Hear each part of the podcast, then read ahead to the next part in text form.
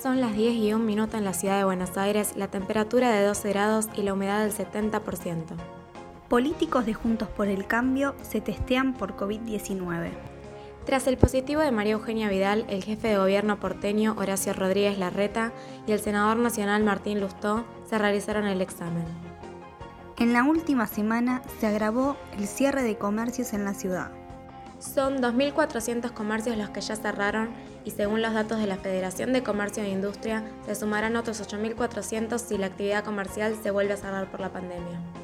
A partir del próximo lunes, también habrá que reservar lugar en el ferrocarril Sarmiento. Los usuarios deberán asegurarse un espacio para poder viajar y así evitar aglomeraciones. Ya se implementa esta medida desde principio de mes en el ramal Retiro Tigre de la línea Mitre. Cuñado de Felipe VI sale de prisión por primera vez para hacer voluntariado. Iñaki Urdangarin, en prisión por un caso de corrupción, salió este jueves de la cárcel para hacer una labor de voluntariado tras una decisión judicial que generó controversia en España. El PSG volvió a entrenar.